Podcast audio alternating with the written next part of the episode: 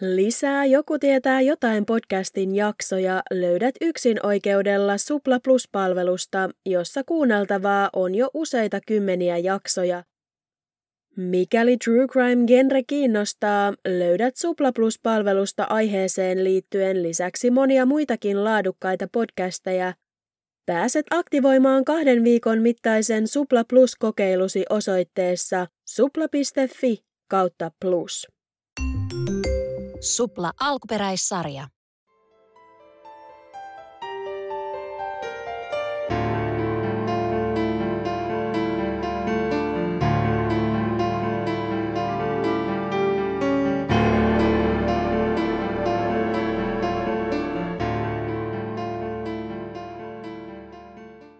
Moikka taas kaikille ja tervetuloa jälleen uuden Joku tietää jotain podcastin jakson pariin. Tämänkertainen jakso on potpuri-jakso, jossa käydään läpi kolme uskomatonta selviytymistarinaa. Tapausten päähenkilöitä kohtasi onni onnettomuudessa, mutta lisäksi he osoittivat sanoin kuvaamatonta sinnikkyyttä tilanteissa, joista kenenkään ei odottaisi selviytyvän.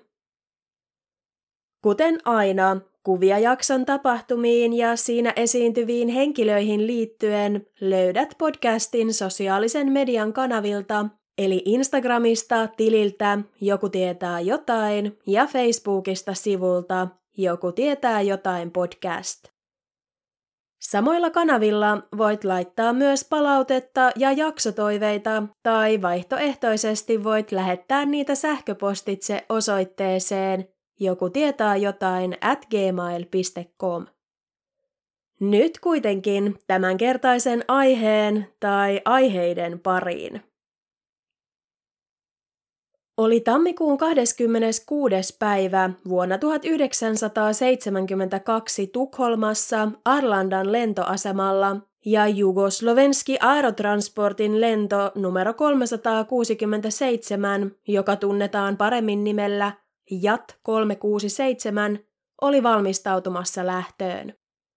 Koneen oli tarkoitus nousta ilmaan Arlandalta kello 13.30 ja tehdä välipysähdys tuntia myöhemmin Kööpenhaminassa, jossa uusi miehistö nousisi kyytiin. Sitten kone jatkaisi matkaansa Zagrebin kautta määrän päähänsä Belgradiin. Jat 367 koneen kyytiin Tanskassa nouseva miehistö oli saapunut Kööpenhaminaan edellisenä iltana ja odotti malttamattomana hieman myöhässä ilmaan noussutta konetta. Yksi heistä oli Vesna Vulovic. Vesna oli tapahtumien aikaan 22-vuotias nuori serbialaislähtöinen nainen, joka oli ehtinyt työskennellä lentoemäntänä vasta kahdeksan kuukautta. Hän oli lukiosta valmistuttuaan muuttanut isoon Britanniaan, sillä oli valtava The Beatles-fani ja halusi oppia puhumaan englantia paremmin. Pian hän huomasi rakastuneensa matkustamiseen. Kun hän kotikaupungissaan Belgradissa käydessään törmäsi sattumalta ystäväänsä, joka työskenteli Jugoslovenski Aerotransport lentoyhtiölle, Vesna sai idean. Miksei hänkin ryhtyisi lentoemännäksi?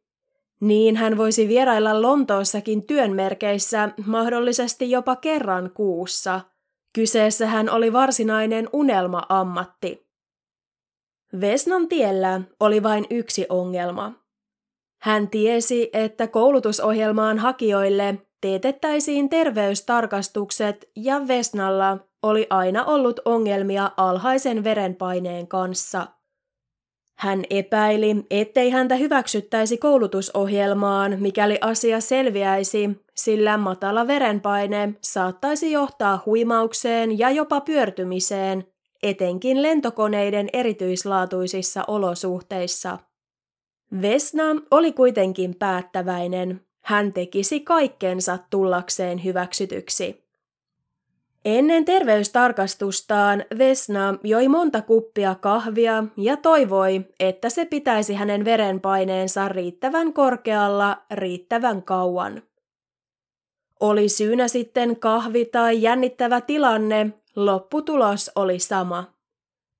Vesna läpäisi terveystarkastuksen ja hänet hyväksyttiin koulutusohjelmaan. Vuonna 1971 Vesna aloitti työt Jugoslovenski Aerotransport-yhtiöllä eikä olisi voinut olla enemmän haltioissaan. Tammikuussa 1972 Vesna sai tiedon, että hänen seuraava työkeikkansa olisi Kööpenhaminasta Belgradiin suuntaavalla reitillä. Tosiasiassa Vesnan ei olisi edes pitänyt olla tuolla kyseisellä lennolla, sillä lentoyhtiön esimiehet olivat sekoittaneet hänet toiseen samannimiseen nuoreen naiseen, mutta Vesna lähti matkaan silti, sillä se oli hänelle mahdollisuus nähdä hieman Tanskaa, jossa ei ollut vielä koskaan aiemmin vieraillut. Lentoa edeltävä päivä Kööpenhaminassa ei kuitenkaan ollut niin riemukas kuin Vesna oli toivonut. Hän olisi halunnut käydä katselemassa nähtävyyksiä ja tutustua kaupunkiin, mutta muut miehistön jäsenet tuntuivat olevan kiinnostuneita vain ostoksilla käymisestä ja hotellihuoneessa istumisesta. Kapteeni ei itse asiassa poistunut huoneestaan kokonaiseen vuorokauteen. Vesna päätti kuitenkin ottaa kaiken ilon irti heille varatusta hulppeasta hotellista ja sen tarjonnasta ennen seuraavan päivän työvuoroaan. Aamulla hän ja muut miehistön jäsenet pakkasivat tavaransa ja suuntasivat lentokentälle odottamaan JAT 367 lennon saapumista. Lento oli hieman myöhässä ja terminaalissa odotellessaan Vesna kollegoineen näki sen laskeutuvan kiitoradalle. Matkustajien poistuttua Vesna kapusi koneeseen sen takaovesta ja näki siivoushenkilökunnan olevan täydessä työn touhussa. Tämä on viimeinen asia, jonka hän itse muistaa. Kaiken muun hän on kuullut viranomaisilta. Lento JAT 367 nousi ilmaan Kööpenhaminasta kello 15.15. Noin sadalle matkustajalle suunnitellun koneen kyydissä oli viisi miehistön jäsentä sekä 23 matkustajaa. Kello oli 16.01, eli kone oli ollut ilmassa 46 minuutin ajan ja lensi parhaillaan Itä-Saksan ilmatilassa hieman yli kymmenessä tuhannessa metrissä, kun jokaisen lentomatkustajan pahin painajainen kävi toteen. Matkustajat tuskin ehtivät edes reagoida koneen matkatavaratilasta kuuluneeseen valtavaan räjähdykseen, jonka seurauksena lentokoneen perävakaaja repesi irti koneen rungosta ja koneen nokka kääntyi välittömästi syöksyyn. Räjähdyksestä repeämiseen kului virallisten arvioiden mukaan noin 3-20 sekuntia. Syöksyvän koneen vauhti kiihtyi kiihtymistään, se lähestyi maata villisti pyörien ja siitä alkoi irrota palasia, jotka lensivät ilmojen teille. Vain joitain minuutteja myöhemmin kone iskeytyi maahan Tsekkoslovakian puolella pienen Srpska Kamenicen kylän alueella. Paikallinen mies Bruno Honke kuuli, kuinka kone iskeytyi maahan ja lähti taivaltamaan kohti rinteistä maastoa, jonka suunnasta ääni oli kantautunut. Paikan päällä miestä odotti lohduton näky. Pahasti vaurioitunut ja palasina oleva lentokoneen hylky. Honke oli näkemänsä perusteella varma, ettei kukaan ollut voinut selvitä putoamisesta hengissä. Yhtäkkiä Honke kuitenkin kuuli koneen murskaantuneen rungon sisältä avun huutoja. Hän suunnisti äänen perässä romujen keskelle ja siellä makasi 22-vuotias Vesna Vulovic. Naisen turkoosi työasu oli yltäpäältä verenpeitossa, eikä hänellä vaikuttanut olevan mitään ymmärrystä siitä, mitä oli juuri tapahtunut. Bruno Honke, joka oli työskennellyt lääkintämiehenä toisen maailmansodan aikaan, hälytti paikalle apujoukkoja ja antoi Vesnalle ensiapua. Vesna kuljetettiin sairaalaan Prahaan, jossa tämä vaipui koomaan. Vesna Vulovic oli ainoa eloon jäänyt. Kaikki muut koneessa olleet 27 henkilöä menettivät henkensä. Sairaalassa lääkärit pääsivät tutkimaan Vesnan vammoja tarkemmin, eivätkä voineet olla ihmettelemättä, kuinka tämän oli onnistunut selvitä onnettomuudesta hengissä. Kumpikin naisen jaloista oli poikki, hänen lantiossaan ja kallossaan oli murtumia, kylkiluita oli poikki ja lisäksi kolme Vesnan selkänikamaa oli murtunut. Lääkärit olivat varmoja, että mikäli Vesna vielä joskus heräisi koomasta, ei hän enää koskaan kävelisi omin jaloin. Vesna heräsi sairaalassa joitain päiviä tapahtumien jälkeen ja oli heti selvää, ettei nainen osaisi kertoa onnettomuudesta mitään uutta. Herätessään hän luuli olevansa Sloveniassa, sillä se oli viimeinen paikka, jossa hän oli vieraillut ennen Kööpenhaminaa. Turmapäivältä Vesna muisti tervehtineensä koneeseen sisään virranneita matkustajia, mutta seuraava muistikuva oli herääminen sairaalassa. Hän luki tapahtumista sairaanhoitajan hänelle antamasta sanomalehdestä muutamaa viikkoa myöhemmin. Vesnaa pidettiin hoidossa Prahassa maaliskuun puoleen väliin saakka, jolloin hoitohenkilökunta päätti siirtää hänet kotiin Belgradiin. Siellä Vesnaa kuntoutettiin sairaalassa vielä useamman kuukauden ajan, ja vain kymmenen kuukautta tapahtumien jälkeen Vesna Vulovic käveli jälleen omilla jaloillaan ja halusi ehdottomasti palata takaisin vanhaan työhönsä lentoemäntänä. Ihmisten kummastellessa hänen päätöstään Vesna totesi, minulla ei ole tapahtumista minkäänlaisia muistikuvia. Miksi kummassa siis pelkäisin? Lentoyhtiö kuitenkin kieltäytyi ottamasta Vesnaa mukaan koneeseen ja sen sijaan nainen sijoitettiin yhtiön toimistotehtäviin.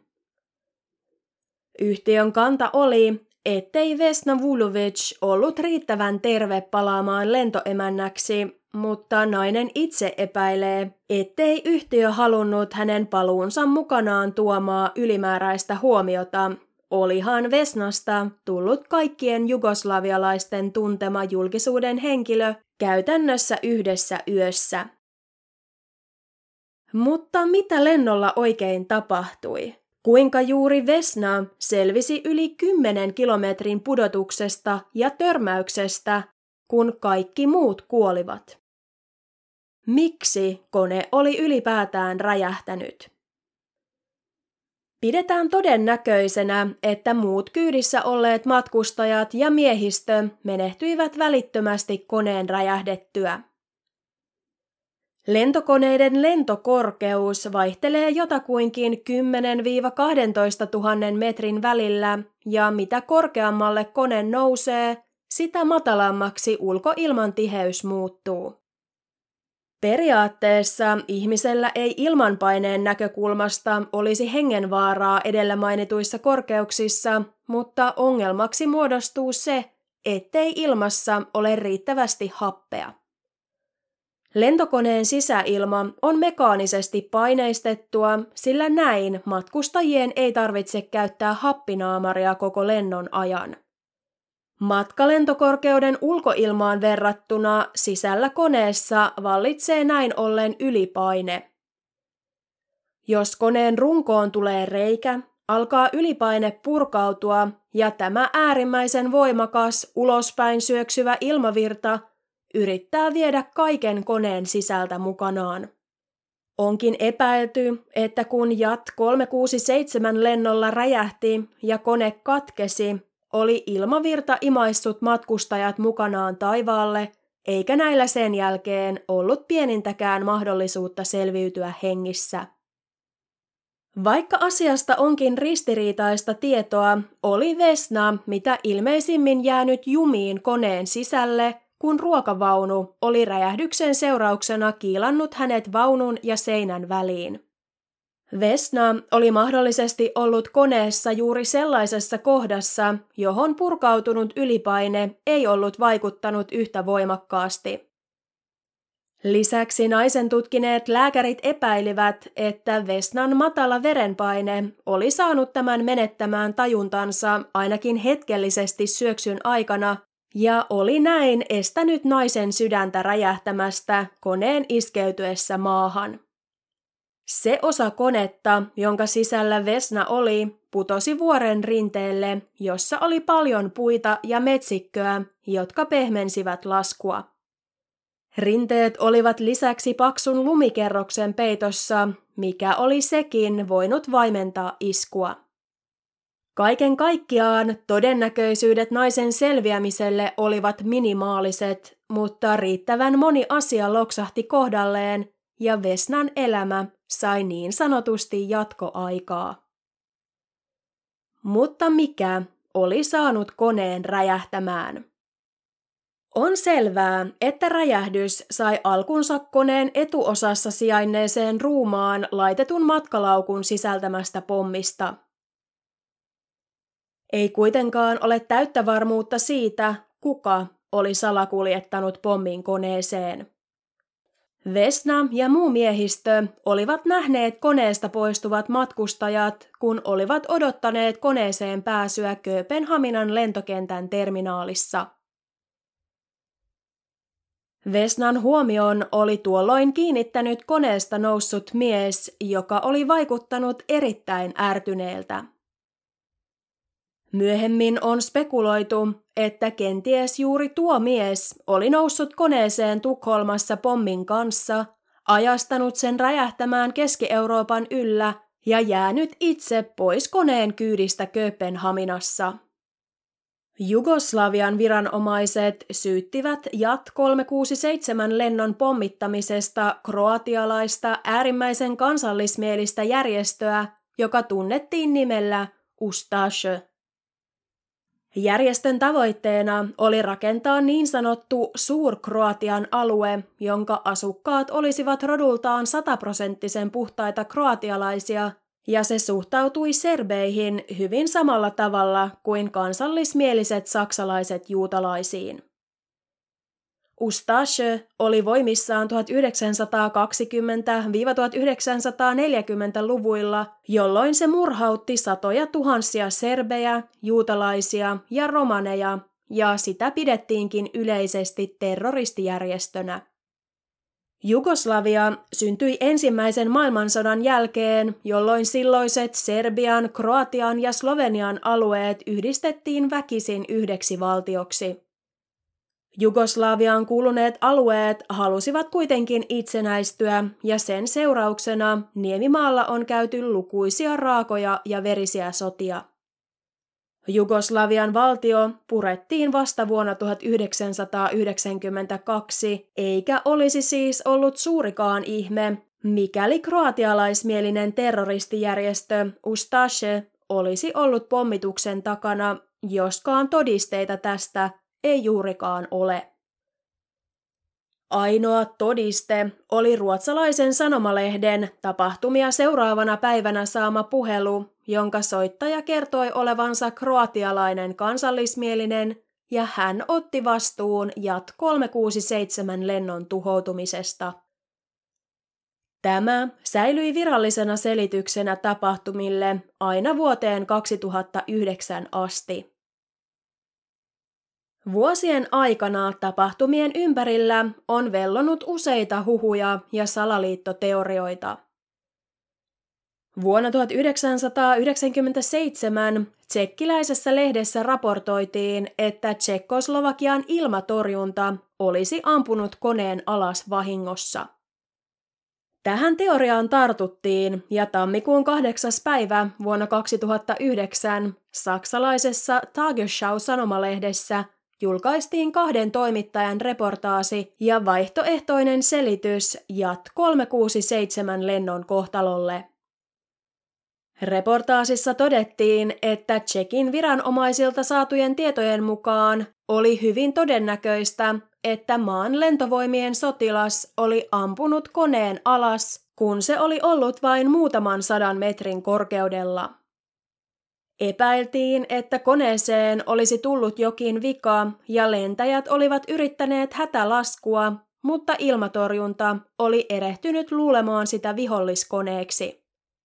Räjähdys ja kroatialaisten osuus tapahtumissa oli näin ollen vain Tsekkoslovakian viranomaisten kehittämä tarina totuuden peittelemiseksi.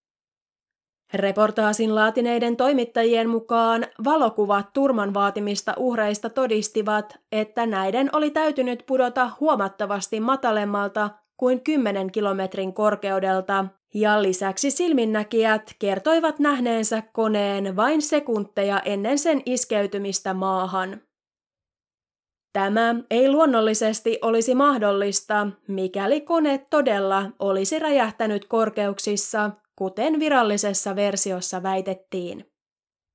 Toimittajilla oli lisäksi syytä epäillä, että Tsekkoslovakian salainen palvelu oli pitänyt Vesna Vulovicia, ainutta eloon jäänyttä, silmällä tapahtumasta lähtien, sillä pelkäsi, että naisen muisti palautuisi ja tämä paljastaisi turmasta jotain sellaista, joka olisi ristiriidassa virallisen selityksen kanssa. Naisen uskomaton selviytyminen olisikin huomattavasti uskottavampi, mikäli koneen hajoamiskorkeus 10 kilometrin sijaan olikin ollut vain noin 800 metriä. Niin sanottua virallista totuutta ei kuitenkaan ole muutettu. Vesna Vulovicista tuli hänen kotimaassaan Jugoslaviassa sankari ja julkisuuden henkilö. Naisesta kirjoitettiin lauluja, hänestä tehtiin Srpska Kamenicen kunnia kansalainen ja hän sai Jugoslavian silloiselta presidentiltä ansiomerkin. Vesna ei kaikesta huolimatta pelännyt lentämistä ja jatkoi rakasta harrastustaan, matkustelua, vaikka lentoemäntänä työskenteleminen häneltä kiellettiinkin.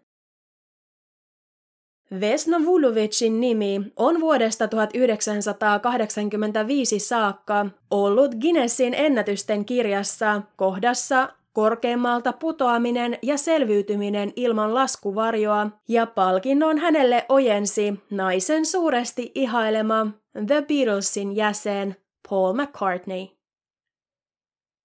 Vesna omisti loppuelämänsä politiikalle ja kampanjoi Serbian sosialistista johtoa vastaan aina menehtymiseensä saakka vuonna 2016. Hänen muistinsa ei koskaan palannut ja näin emme ehkä koskaan saa tietää, mikä versio tapahtumista on se oikea.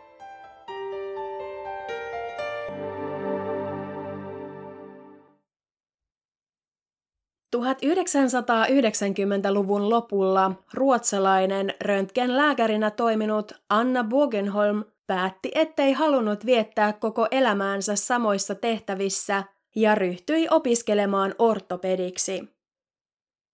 Nainen eteni opinnoissaan ja päätti suorittaa erikoistumisjaksonsa Narvikissa Norjassa. Noin 15 000 asukkaan Narvik sijaitsee jotakuinkin Suomineidon käsivarren korkeudella vielä reilusti Kittilää ja Muoniotakin pohjoisemmassa, ja monet valitsevatkin sen matkakohteekseen sen mahtavien talviurheilumahdollisuuksien johdosta. Tämä oli yksi monista syistä, jotka olivat houkutelleet myös Anna Bogenholmin alueelle, ja vuonna 1998 hän vastaan otti työpaikan Narvikin sairaalasta ajatuksenaan asettua kaupunkiin pysyvämmin. Kohtalolla oli kuitenkin toisenlaisia suunnitelmia Annan varalle, ja naisen ura ortopedisenä kirurgina oli päättyä ennen kuin pääsi kunnolla edes alkamaan. Toukokuun 20. päivä vuonna 1999 Anna Bogenholm veti työpäivänsä jälkeen sukset jalkaansa, kuten niin usein aiemminkin, ja otti suunnaksi Narvikin päätä huimaavan upeat rinteet. Tuolloin 29-vuotiaalla Annalla oli tapana käydä hiihtolenkeillä useita kertoja viikossa, ja tuolla kertaa myös kaksi hänen kollegaansa oli päättänyt lähteä naisen mukaan. Kaikki kolme olivat kokeneita hiihtäjiä ja olivat hiihtäneet Narvikin maisemissa lukemattomia kertoja. Tuolla kertaa naiset päättivät suunnata heille jo hyvin tutuksi käyneelle reitille, sillä heidän tarkoituksenaan oli illalla osallistua erään sairaalan lääkärin eläköitymisjuhliin, eikä eksymisille olisi aikaa. Kolmikko lasketteli parhaillaan tuttua, hyvin jyrkkää rinnettä alas, kun jotain odottamatonta tapahtui. Anna menetti yhtäkkiä hallinnan ja syöksyi suoraan lähellä sijainneen vesiputouksen alajuoksulla kulkevan virran jäälle. Nainen iskeytyi jäähän pää tai oikeammin niska edellä ja upposi hyytävään veteen 20 senttiä paksun jääkerroksen läpi. Vesi kasteli naisen raskaan hiihtovarustuksen alta aikayksikön ja painavat märät vaatteet vetivät Annaa yhä syvemmälle ja syvemmälle virran syvyyksiin. Kun naisen retkikumppanit ehtivät tämän luokse, oli Annasta enää näkyvillä vain jalkaterät ja sukset.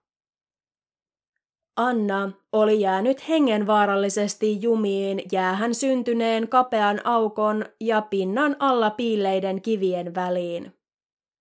Hänen ystävänsä yrittivät epätoivoisesti kiskoa Annaa takaisin jään päälle, mutta turhaan. Kello 18.27, seitsemän minuuttia sen jälkeen kun Anna Bogenholm oli pudonnut jäihin, Naiset soittivat kollegalleen apua matkapuhelimillaan. Narvikin poliisipäällikkö järjesti heti puhelun saatuaan paikalle kaksi pelastusyksikköä. Toinen yksikkö lähti liikkeelle rinteen päältä ja se saavutti Annan ja tämän ystävät ensimmäisenä. Hiihtäen paikalle saapuneet pelastajat eivät ymmärrettävästi olleet saaneet mukaansa kovin paljon tai kovin raskasta pelastusvälineistöä, vaan yrittivät vetää Annan ulos vedestä ensin köyden avulla ja sitten mukanaan tuomaansa lumilapiota apuna käyttäen. Annan ystävät olivat pidelleet kiinni tämän suksista koko ajan apua odottaessaan, sillä olivat pelänneet naisen luisuvan jään alle kokonaan. Avun saapumisessa oli kuitenkin kestänyt useita kymmeniä minuutteja ja Annan elämän lanka oli jokaisen minuutin myötä käynyt ohuemmaksi ja ohuemmaksi. Kuin ihmeen kaupalla veteen selkä edellä pudonneen Annan oli onnistunut löytää veden alta ilmatasku. Sen ansiosta hän pystyi hengittämään vedessä odottaessaan avun saapumista. Hengittämistä suuremmaksi ongelmaksi alkoi kuitenkin muodostua veden hyytävän kylmä lämpötila ja se, millaisia vaikutuksia sillä Annan elimistöön oli. Alilämpöisyyden raja-arvona pidetään 35 asteen lämpötilaa ja sitä matalamman ruumiin lämmön yhteydessä voidaan jo puhua hypotermiasta. Hypotermia jaetaan kolmeen vaikeusasteeseen, josta vakavimpaan eli vaikean hypotermian tilaan elimistä vaipuu silloin, kun ruumiin lämpö laskee alle 30 asteeseen. Veden lämmönjohtavuus on noin 25-kertainen vastaavan lämpöiseen ilmaan verrattuna, ja tästä syystä ruumiin lämpötila putoaa kylmässä vedessä huomattavasti nopeammin kuin kuivalla maalla. On arvioitu, että 5-10 asteisessa vedessä tajuttomuus iskee noin 30-60 minuutissa ja ilman apua ihminen menehtyy muutamassa tunnissa. 0-5-asteisessa vedessä puolestaan ihminen voi menettää tajuntansa jo vartissa ja kuolema koittaa pahimmillaan jo puolen tunnin paikkeilla. Talvella veden lämpötila on pohjasta pintaan saakka kauttaaltaan noin 4 astetta plussan puolella, joskin aivan jään alla vesi voi olla vielä tätäkin kylmempää jopa nolla asteista. Anna Bugenholmin tapauksessa vesi oli näin ollen hyvin todennäköisesti juurikin nollan viiva viiden asteen välillä. Kylmään veteen putoaminen laukaisee ihmisessä välittömästi joukon vasteita, ja kun ihmiskehon lämpö laskee liian alhaiseksi, käynnistyvät elimistön omat puolustusmekanismit. Mekanismit siirtävät lämmintä verta lähelle tärkeitä elimiä kehon keskiosaan, jolloin ääreisverenkierto heikkenee. Mikäli kylmettynyt henkilö tässä vaiheessa liikuttelee raajojaan, lähtee niihin pakkautunut kylmä veri jälleen liikkeelle, ja se voi tehdä tuhoisaa jälkeä päästessään sydämeen. Jos kylmä veri jäähdyttää sydänlihasta liiaksi, on seurauksena useimmiten rytmihäiriöitä, kammiovärinä ja lopulta kuolema. Alle 25 asteen ruumiin lämpöä seuraa lähes automaattisesti sydänkohtaus. Usein ihminen kuitenkin menettää tajuntansa jo ennen tätä. Anna Bogenholm pysyi kylmässä vedessä tajuissaan huomattavan pitkän ajan, mutta sai sydänkohtauksen 40 minuuttia jäihin putoamisen jälkeen. Naisen ystävät ja rinteen yläpäästä paikalle saapunut pelastusjoukkio eivät voineet tehdä muuta kuin odottaa rinteen juurelta liikkeelle lähteneitä pelastajia. Lopulta nämä saapuivat, mukanaan teräväkärkinen metallilapio, jolla näiden onnistui rikkoa jään pinta ja suurentaa reikää riittävästi, jotta saivat nostettua tässä vaiheessa jo elottoman Annan kuivalle maalle. Kello oli kuitenkin jo 19.40 ja Anna oli ollut jäisessä vedessä yli 80 minuutin ajan. Annan kollegat, jotka olivat siis kumpikin lääkäreitä, ryhtyivät elvyttämään ystäväänsä siitä huolimatta, ettei nainen hengittänyt eikä veri enää kiertänyt tämän elimistössä. Pelastushelikopteri, joka oli ollut tehtävissä toisaalla, mutta joka oli ylipuhuttu kääntymään ja suuntaamaan Narvikin hiihtorinteille, saapui paikalle ja Anna Bogenholm kuljetettiin Tromsan yliopistolliseen sairaalaan. Elvytystä jatkettiin koko kuljetuksen ajan, Annalle annettiin lisää happea ja tämän sydäntä yritettiin käynnistää uudelleen defibrillaattorilla, mutta turhaan. Kun Anna lopulta kirjattiin sisään sairaalaan kello 21.10, toivo siitä, että nainen voisi selvitä koettelemuksestaan hengissä, alkoi hiipua. Päivystyksen vastaava lääkäri oli kokenut ja arvostettu mies, joka oli hoitanut lukuisia hypotermisia potilaita uransa aikana. Hän ei kuitenkaan ollut koskaan nähnyt niin vakavaa tilannetta kuin Anna Bogenholmilla. Naisen ruumiin lämpötila tämän saapuessa sairaalaan oli vain 13,7 astetta. Annan iho oli jääkylmä ja kelmeä, hänen pupillinsa olivat laajentuneet, eikä häneen kytketty sydänsähkökäyrää mittaava laite rekisteröinyt minkäänlaisia elonmerkkejä. Kokenut lääkäri kuitenkin tiesi, ettei potilaita koskaan julisteta kuolleiksi ennen kuin näiden ruumiin lämpötila on nostettu takaisin normaalille tasolle ja niin sairaalan henkilökunta ryhtyi työskentelemään määrätietoisesti tämän saavuttamiseksi. Lääkärit ja hoitajat saattoivat vain toivoa, että Annan aivot olivat saaneet riittävästi happea elvytysprosessin aikana.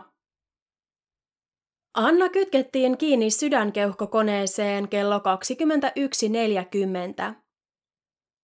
Koneen tarkoituksena oli lämmittää Annan veri tämän kehon ulkopuolella ennen kuin veri palautettaisiin Annan verenkiertoon.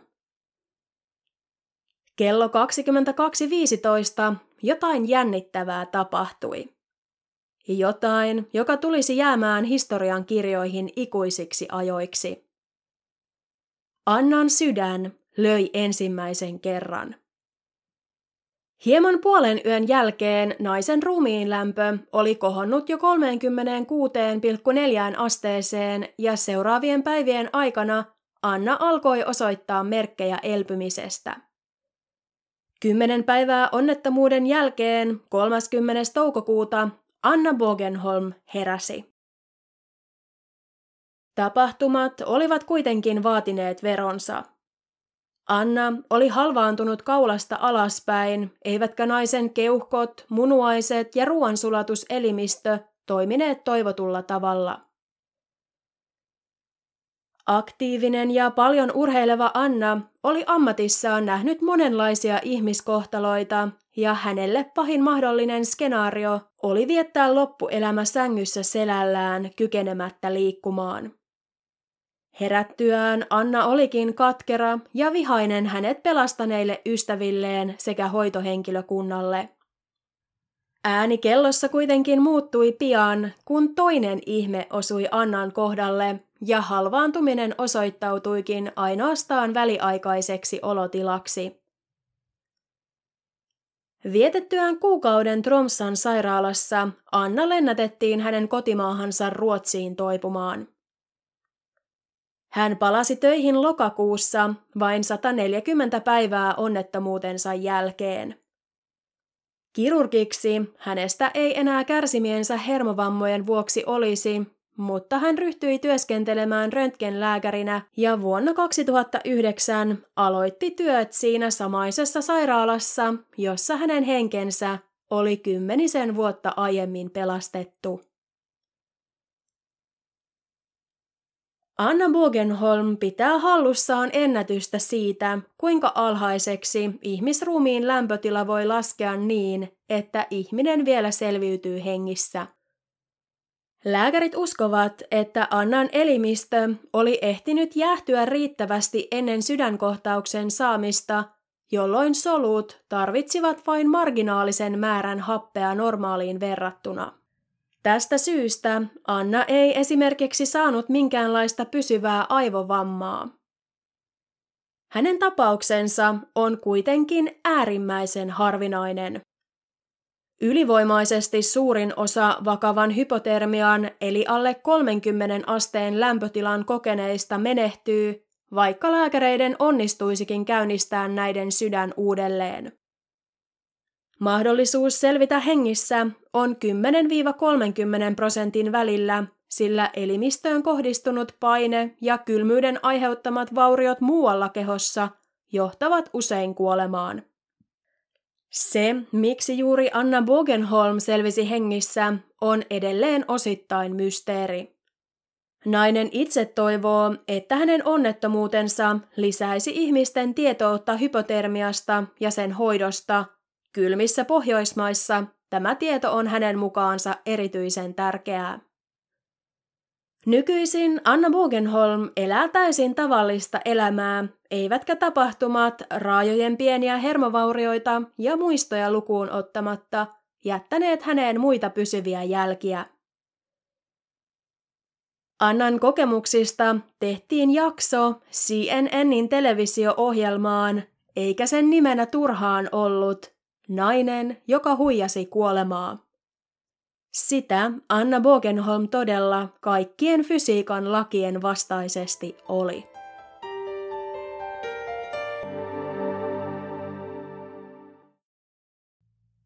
Andien vuoristo on noin 7000 kilometriä pitkä vuorijono, joka alkaa Karibian mereltä, kulkee seitsemän eri Etelä-Amerikan valtion alueella länsirannikolla ja päättyy maanosan eteläkärkeen.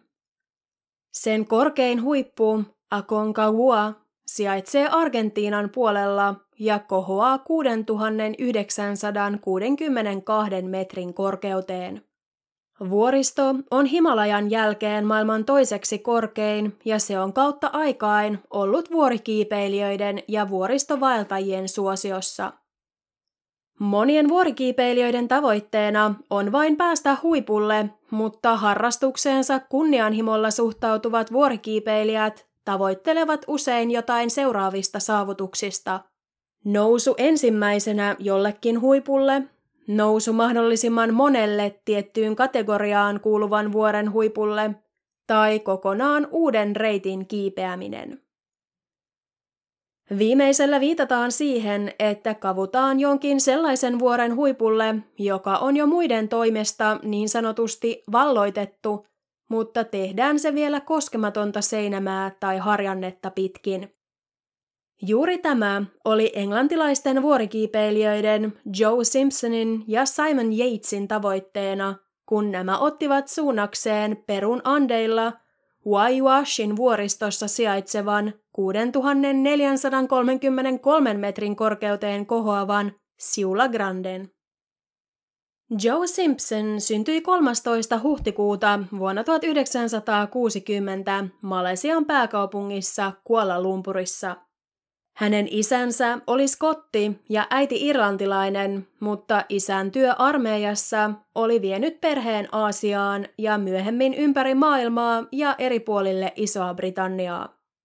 Simpson aloitti kiipeilyn jo melko nuorena poikana ja luettuaan Alppien huiputtamisesta kertovan kirjan teini-ikäisenä oli palo vuorikiipeilyyn syttynyt. Ollessaan 24-vuotias ja jo kokenut vuorikiipeilijä, hän tapasi itseään kolme vuotta nuoremman Leicestershireista kotoisin olevan Simon Yatesin. Oli vuosi 1984 ja Simpson ja Yates olivat molemmat kiipeämässä Ranskan alpeilla, jossa miehet tapasivat sattumalta. Simpson piti Yatesista välittömästi. Kuten Simpsonkin, Kasakstanissa, Etelä-Amerikassa ja Australiassa vuorikiipeilykokemustaan kartuttanut Yates tapasi vakiintuneen kiipeilykumppanin sijaan taittaa matkaa sattumanvaraisten paikalle sattuneiden kiipeilijöiden seurassa. Tavattuaan toisensa, Simpson ja Yates kuitenkin pyörsivät päätöksensä. Hän on hyvä kiipeämään ja viihdyn hänen seurassaan, molemmat ajattelivat, ja päättivät lähteä seuraavalle reitilleen yhdessä. Miehet tekivät seuraavan vuoden ajan ahkerasti töitä, jotta heillä kesäkuussa 1985 olisi varaa tehdä hartaasti odottamansa matka perussa sijaitsevalle Siula Grandelle. Tuolloin vielä kukaan ei ollut kavunnut Siula Granden huipulle länsipuolen seinämää pitkin, ja 24-vuotias Simpson ja 21-vuotias Yates halusivat saavuttaa tämän tavoitteen ensimmäisinä maailmassa. Kokeneetkin vuorikiipeilijät olivat vältelleet Siula Granden pahamaineista länsiseinämää, sillä jo lähtökohtaisestikin haastava seinämä ja sen kohoumat ja muodot muuttuivat jatkuvasti. Yllättävät lumimyrskyt saattoivat muuttaa kielekkeiden kokoa ja muotoa hetkessä, jolloin ennen niin vakaa jalansia saattoikin yhtäkkiä olla arvaamaton. Monet kiipeilijät olivat tulleet siihen tulokseen, että riski vakavaan loukkaantumiseen oli liian suuri ja Siula Granden huipulle hamuavien oli turvallisempaa kiivetä sinne pohjoisseinämää pitkin. Joe Simpson ja Simon Yates halusivat kuitenkin ottaa haasteen vastaan. Miehillä kesti yhteensä kolme erittäin pitkiltä tuntunutta päivää saavuttaa Siula Granden 6433 metrin korkeudessa lepäävä huippu. Kesäkuinen, eli päivän tasaajan alapuolella talvinen sää Siula Grandella tarkoitti noin 10 pakkasastetta joka korkeudessa tuivertavien tuulien vuoksi tuntui kuitenkin huomattavasti kylmemmältä.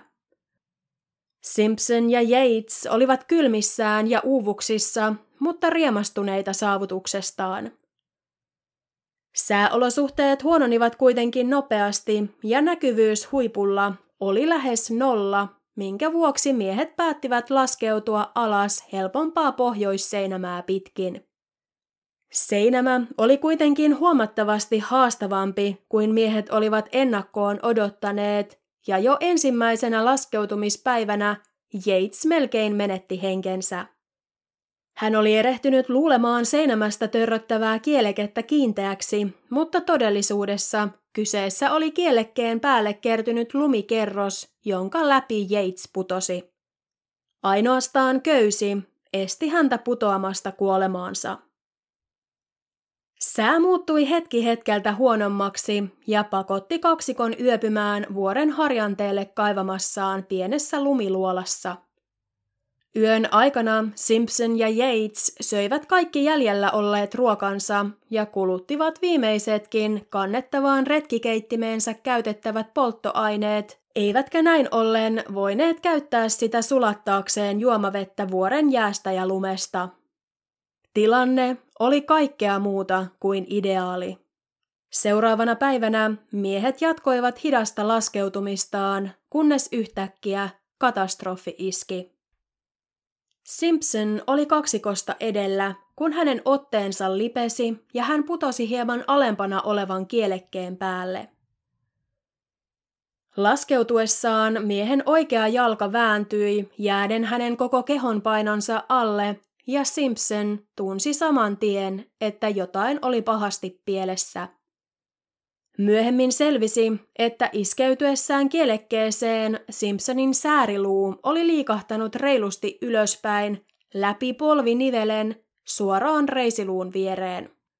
Jalka oli palasina, jo ulospäinkin se näytti olevan kummallisessa siksak-asennossa – Lisäksi miehen eturistiside repesi, kantapää murtui, hän vahingoitti vakavasti pohjehermoaan ja aiheutti vammoja kierukalle. Simpson tiesi saman tien olevansa pahassa pulassa, sillä jalka oli täysin käyttökelvoton. Yates laskeutui ystävänsä luokse ja nähtyään, kuinka Simpson yritti nousta seisomaan, epäonnistuen yrityksessään, ja kuinka kipu vääristi hänen kasvonsa, pelko alkoi hiipiä Jeitsin mieleen. Heidän edessään oli vielä rutkasti matkaa alaspäin ja vain toinen heistä kykeni todella kiipeämään. Varteen otettavia vaihtoehtoja oli kaksi. He voisivat odottaa paikoillaan, että pelastusjoukot löytäisivät heidät, mikä vaikeakulkuisessa maastossa oli hyvin epätodennäköistä, tai Yates voisi kiivetä alas omin neuvoin ja hakea apua, mutta pahoin loukkaantunut ja varmasti sisäisesti vertavuotava Simpson olisi avun saapuessa jo hyvin todennäköisesti menehtynyt. Yates valitsi vaihtoehdon numero kolme. Hän ei jättäisi ystäväänsä jälkeen. Matkaa alas tasaiselle jäätikölle, jota pitkin miesten tulisi vielä taivaltaa kilometrien matka takaisin perusleiriin, oli noin kilometri. Yhdessä miehet tekivät suunnitelman, jonka avulla he mahdollisesti saisivat Simpsonin alas vuorelta hengissä. Yatesin olisi laskettava Simpsonia alas köydellä pätkä kerrallaan. He sitoisivat kaksi 45-metristä köyttä yhteen ja Yates yrittäisi ankkuroida itsensä lumeen niin tiukasti, ettei Simpsonin paino vetäisi häntä mukanaan, kun Yates ryhtyisi laskemaan ystäväänsä alas. Köysien välinen solmu ei kuitenkaan mahtuisi kulkemaan varmistuslaitteen läpi, ja tämä toimisi miehille merkkinä siitä, että köyden alapäässä kulkevan Simpsonin tulisi irrottautua köydestä hetkeksi, jotta köyttä ylhäällä kontrolloiva Yates saisi siirrettyä solmun laitteen toiselle puolelle ja laskettua Simpsonia uudelleen saman verran alaspäin. Tämän jälkeen Yates laskeutuisi itse Simpsonin tasolle. Päästyään alas, miehet rakentaisivat uuden niin kutsutun lumiistuimen Yatesille ja he toistaisivat prosessin. Suunnitelma oli vähintäänkin riskaabeli. Miehillä ei ollut mukanaan enää minkäänlaisia välineitä, joilla Yates olisi voinut ankkuroida itsensä maahan, ja heidän ainoaksi vaihtoehdokseen jäi kaivaa lumeen riittävän syvä kuoppa ja kasata sen ympärille lumiseinämä, jota vasten Yates voisi asettaa jalkansa vastukseksi. Mikäli lumiistuin pettäisi, putoaisivat he molemmat seinämältä ja kuolema olisi väistämätön. Tämä oli kuitenkin ainoa vaihtoehto, joka antaisi jalkansa murtaneelle Simpsonille mahdollisuuden selvitä elossa. Molempien suureksi yllätykseksi suunnitelma toimi jopa paremmin kuin miehet olivat uskaltaneet toivoa. Miehet etenivät nopeasti ja epätoivo oli alkanut muuttua optimismiksi. Olivatko he juuri selviämässä jostain sellaisesta, jota pidettiin kiipeilypiireissä mahdottomana? Niin monesti Simpson oli kuullut sanottavan, että pelkkä murtunut nilkkakin olisi melko todennäköinen kuolemantuomio sellaisissa maastoissa kuin Siula Grande.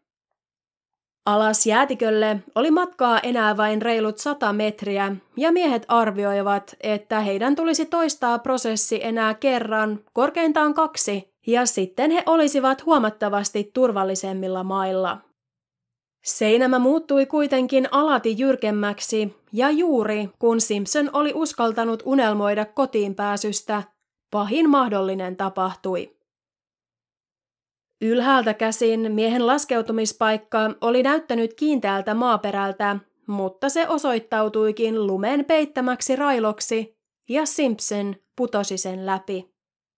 Hän yritti tarrata seinämään käsissään varotoimenpiteenä pitelemällään hakulla, yritti pysäyttää vauhdin ankkuroimalla ehjän jalkansa seinään, mutta puuterilumi antoi periksi, ja pian Simpson huomasi roikkuvansa avuttomana ilmassa.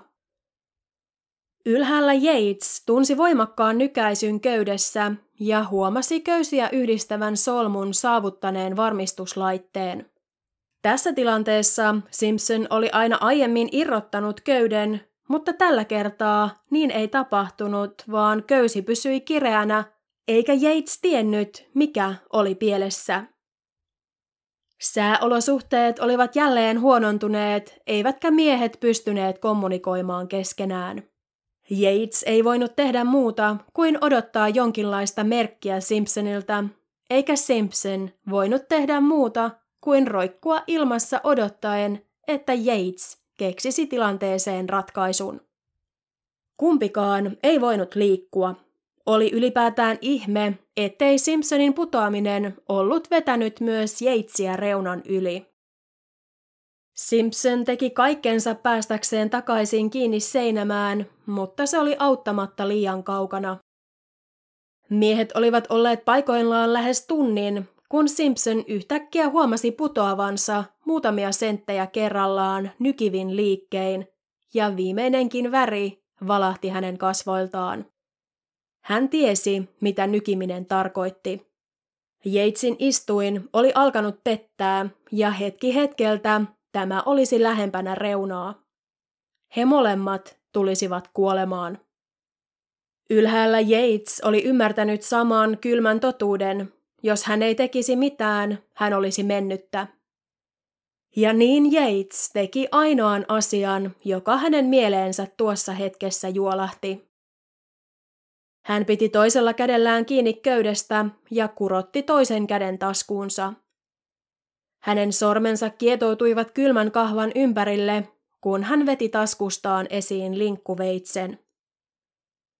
Minulla ei ole muuta vaihtoehtoa, hän vielä vakuutti itselleen ääneen, ennen kuin painoi veitsen terän köyttä vasten. Yhdellä käden heilautuksella köysi antoi periksi. Yates tunsi siinä roikkuneen painon katoavan ja tiesi, ettei Joe Simpsonia enää ollut. Yates kaivoi itselleen lumeen luolan ja vietti yönsä siellä. Aamulla hän kiipesi vuoren seinämää alas. Nyt hän näki ensimmäistä kertaa, missä Simpsonin oli täytynyt roikkua ja mihin mies oli todennäköisesti pudonnut. Yates huomasi, että aivan putoamiskohdan alapuolella oli valtava railo, jonka sisään Simpson oli melko varmasti laskeutunut. Hän käveli railon reunalle ja huusi ystävänsä nimeä. Ei vastausta. Aikansa huudeltuaan Yates päätteli, että Simpson oli menehtynyt pudotuksessa ja jatkoi matkaansa kohti perusleiriä. Tämä voi monien korvaan kuulostaa julmalta ja sydämettömältä, mutta vuorikiipeilijöille kiipeilykumppanin menehtymiseen valmistautuminen on osa prosessia, sillä vaarallisissa maastoissa liikkuessa onnettomuudet ovat valitettava, mutta hyvin todennäköinen mahdollisuus. Yates oli varma, että Simpson oli kuollut, eikä hänen olisi ollut järkeä yrittää pelastaa tätä oman henkensä uhalla. Simpsonin selviytymisen puolesta vetoa lyöneelle olisi kuitenkin koittanut melkoinen onnenpäivä, sillä kaikkien todennäköisyyksien vastaisesti mies oli kuin olikin elossa.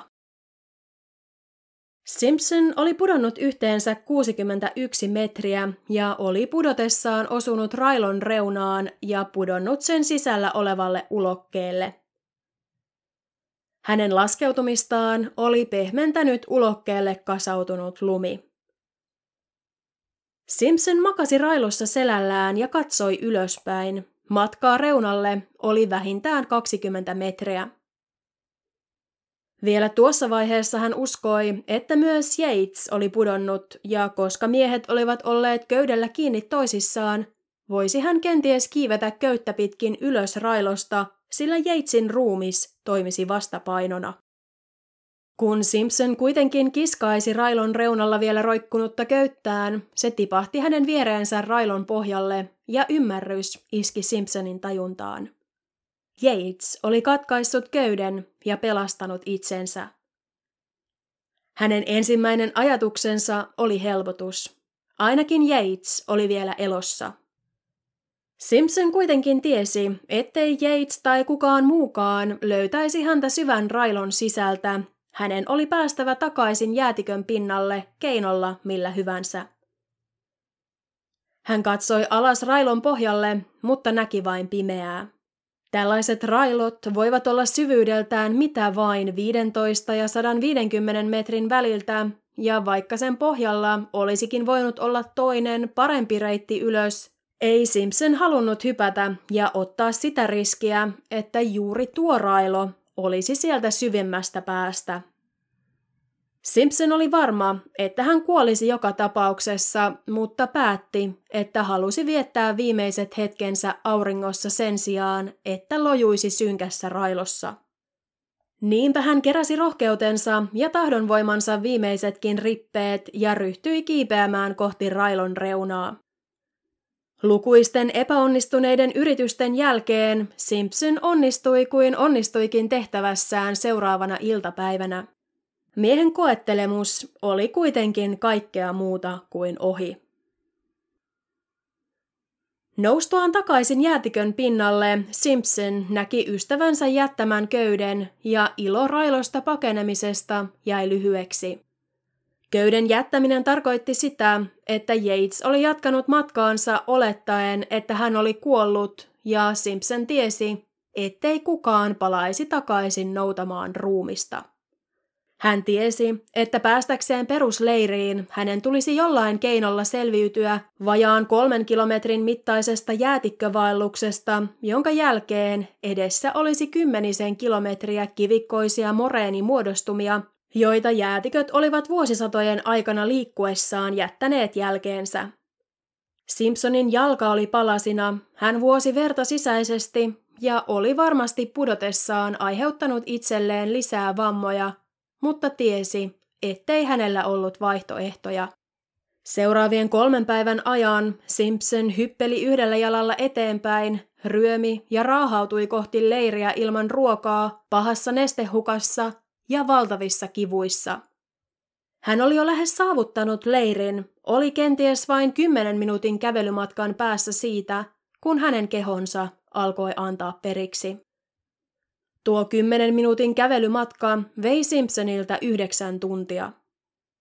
Sen aikana hänen tajunnan tasonsa vaihteli ja hän alkoi itsekin uskoa siihen, että kuolisi, sillä epäili perusleirin olevan tyhjä.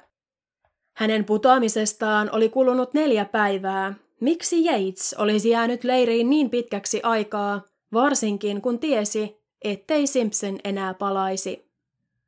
Tokkurainen Simpson päätti ryömiä läheiseen joen uomaan uskoen, että sieltä joku kyllä vielä joskus löytäisi hänet. Huomaamattaan hän kuitenkin ryömi leirin ulkokäymälän läpi ja oli pian yltäpäältä ihmisulosteen peitossa. Ulosteen haju toimi kuin hajusuola ja se herätti Simpsonin horroksesta.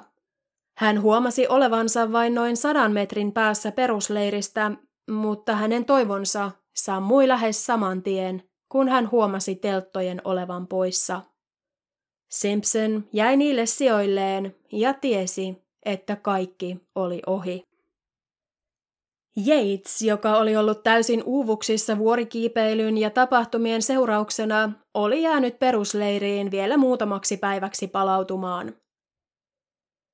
Hän ja toinen leirissä ollut mies olivat juuri lähdössä pois vuorelta takaisin sivilisaation pariin, kun Jeitsin nenään leijaili kuvottava haju.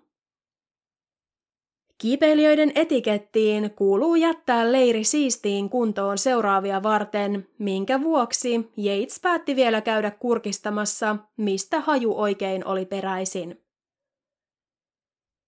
Mies ei voinut uskoa silmiään, kun hän huomasi maassa lojuvan ja ihmisulosteen peitossa olevan ystävänsä Joe Simpsonin, jota oli luullut kuolleeksi.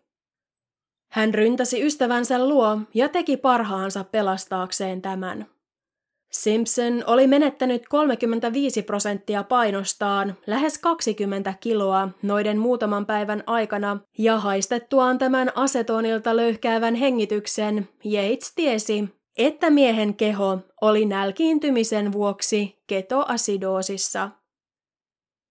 Ketoasidoosi on tila, jossa solujen ulkoiset nesteet happamoituvat, kun niihin kertyy liikaa ketoaineita, ja hoitamattomana se johtaa pahimmillaan kuolemaan.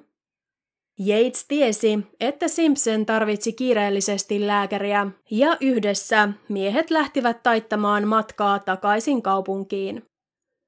Matka oli kuitenkin pitkä, Ensin he viettivät kaksi päivää muulin selässä ja sitten lähes vuorokauden lava-auton kyydissä. Simpson pääsi vihdoin sairaalaan 11 päivää sen jälkeen, kun hänen jalkansa oli mennyt pirstaleiksi. Paikallisen sairaalan kirurgien taidoissa oli parantamisen varaa, eikä Simpsonin jalka koskaan palaisi täysin ennalleen. Mutta mikä tärkeintä ja samalla uskomattominta, Joe Simpson oli elossa. Joe Simpson palasi kuntoutumisensa jälkeen takaisin vuorikiipeilyn pariin, vaikka sanoikin ensimmäisen kerran olleen henkisesti haastava. Monet ovat kritisoineet Simon Yatesin toimintaa ja Simpsonilta on usein kysytty, mitä hän itse olisi ystävänsä kengissä tehnyt ja kantaako hän Yatesille kaunaa. Simpsonin tapauksesta kirjoittaman kirjan omistusteksti puhuu puolestaan. Siinä lukee Simon Yatesille velka, jota en koskaan voi maksaa takaisin. Simpsonin mukaan vaaran tuntu on vuorikiipeilyn suola. Niin valtava riskinotto on elämää mullistavaa, sillä se on alituinen muistutus siitä, kuinka upeaa on olla elossa. Ja Joe Simpson, jos joku, sen tietää.